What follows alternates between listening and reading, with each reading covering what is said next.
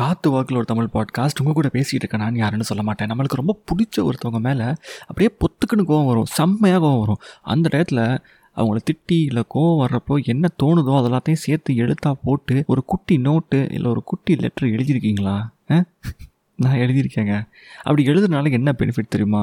நம்ம மனசில் இருக்கக்கும் எல்லாமே அதில் வார்த்தை வழியாக வெளியே தெரிச்சு எக்ஸிட் ஆயிரும். So end of the day நீங்கள் அவங்கள்ட்ட மறுபடியும் நார்மலாக பேசும்பொழுது ஒரு சாந்த சொரூபன் சாந்த சொருபியாக நீங்கள் வந்து போயிட்டு கேரியர் ஃபார்வர்ட் பண்ணலாம். அவங்களோட ரிலேஷன்ஷிப்பை புரியுதா?